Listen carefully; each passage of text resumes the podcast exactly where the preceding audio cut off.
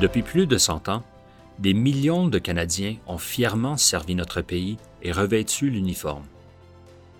Nous tirons tous profit de leur service dévoué et de leur sacrifice. Il est de notre devoir de leur rendre hommage et de se souvenir d'eux. Ils ont servi à plusieurs occasions, tant au pays qu'à l'étranger, des missions de maintien de la paix partout dans le monde, à la mission du Canada en Afghanistan. Ils ont combattu pour la liberté, ont contribué à rétablir la paix et la sécurité, et sont intervenus dans des situations d'urgence. Leur bravoure ne sera jamais oubliée. Ils sont nos visages de la liberté. Ils ont servi avec fierté.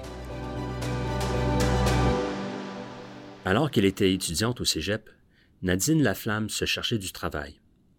Inspirée par une publicité de recrutement des Forces armées canadiennes et par des cousins qui étaient réservistes, elle a décidé de s'enrôler. Il s'est écoulé près de 30 ans dans la réserve, notamment dans le domaine médical et ensuite comme recruteur, avant qu'elle ne soit appelée pour aider lors de deux crises bien différentes. La première fois, en 2019, lors des inondations qui frappaient le Québec, et la seconde au début de la crise sanitaire, au printemps 2020.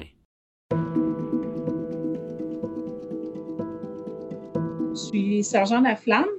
J'ai 32 ans de service. Je me suis enrôlée en 1989 avec la réserve. à l'époque, ça s'appelait la 55e euh, compagnie médicale qui est devenue la 55e ambulance de campagne. Euh, moi, j'ai toujours été réserviste. Par contre, j'ai travaillé euh, longtemps à temps plein. J'ai pas fait de mission outre-mer. Euh, j'ai déjà fait l'entraînement à l'époque pour l'ex-Yougoslavie mais euh, je ne suis pas partie pour une raison médicale. Euh, à part ça, j'ai travaillé longtemps à temps plein avec la réserve navale.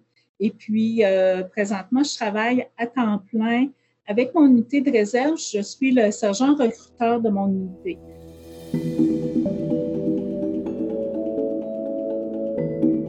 Ben, moi, en 89, j'étais étudiante au Cégep.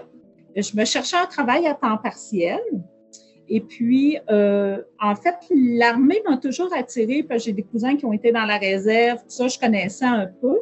Ça fait que quand j'ai vu, euh, en fait, j'ai vu une publicité à mon cégep euh, qui, qui enrôlait des gens à la 55e.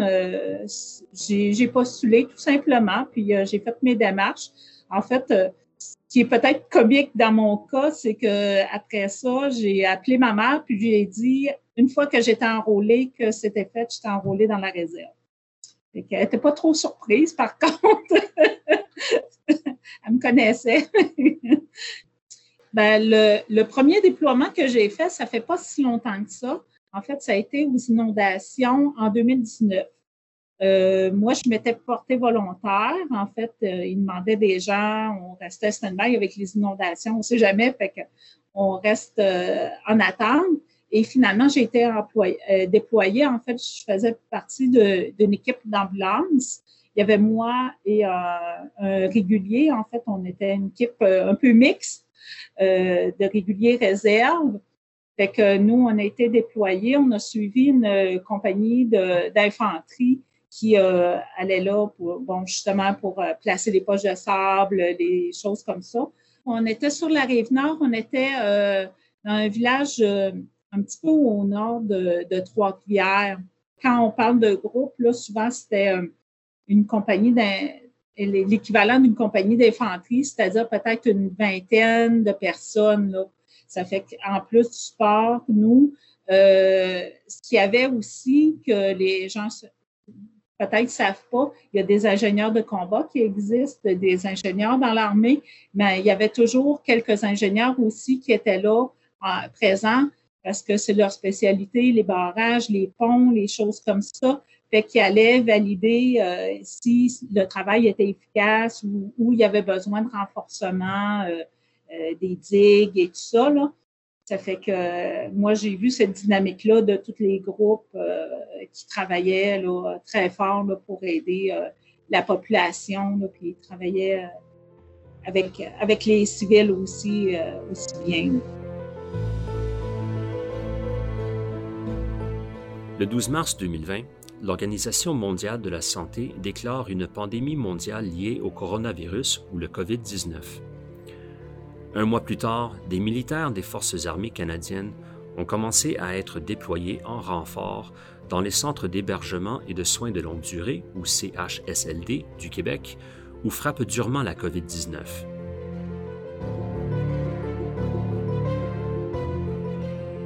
Encore une fois, ben, je me suis portée volontaire parce qu'on était déjà depuis quelques semaines en confinement à la maison parce que quand le gouvernement a dit que tout le monde reste à la maison sauf les choses essentielles, ben, on a tous été renvoyés chez nous.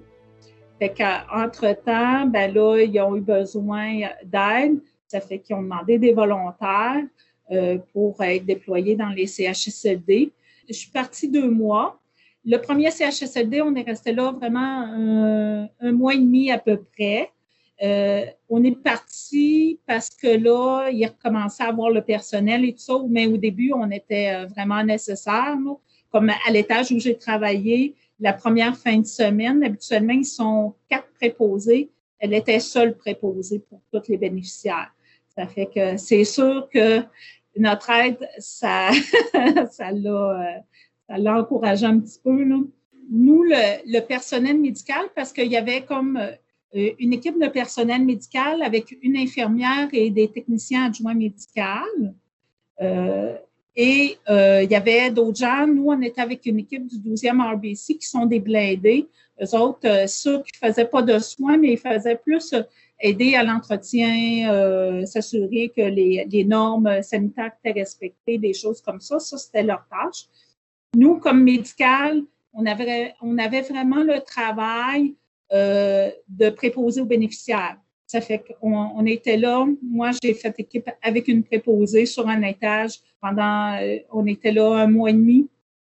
On travaillait, je travaillais vraiment avec la préposée. Je faisais euh, presque toutes ces tâches. Euh, où, où j'étais au CHSLD, il y avait beaucoup de gens qui avaient besoin d'aide pour manger. Ça fait que à tous les repas, on était euh, toute la gang, chacun notre bénéficiaire, on l'aidait pour les repas. Euh, moi, j'aidais euh, les toilettes, euh, changer les lits, changer les culottes.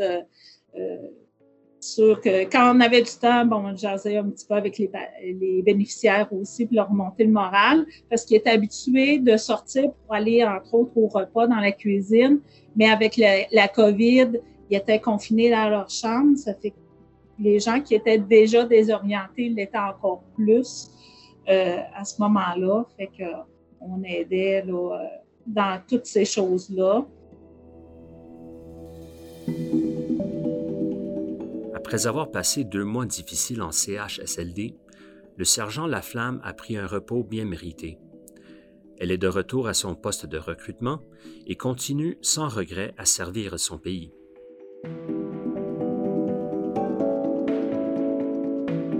À la fin, en fait, j'étais un peu fatiguée parce que euh, on était soit au CHSLD ou à notre chambre d'hôtel.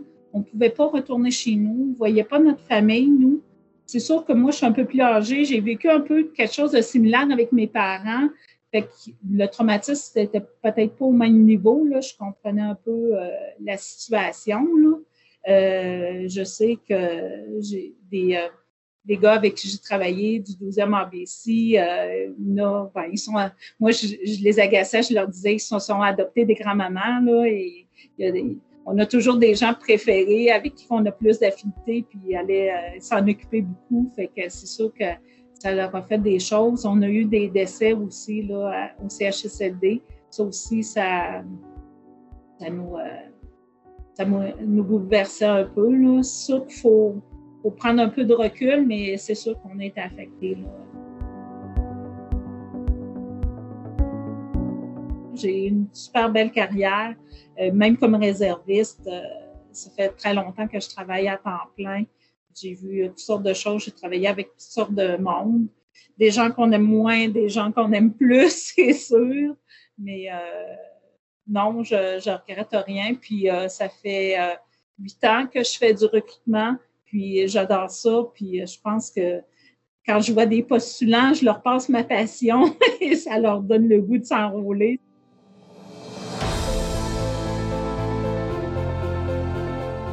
Sur ce, je voudrais vous remercier d'avoir écouté cet épisode du balado Visage de la liberté.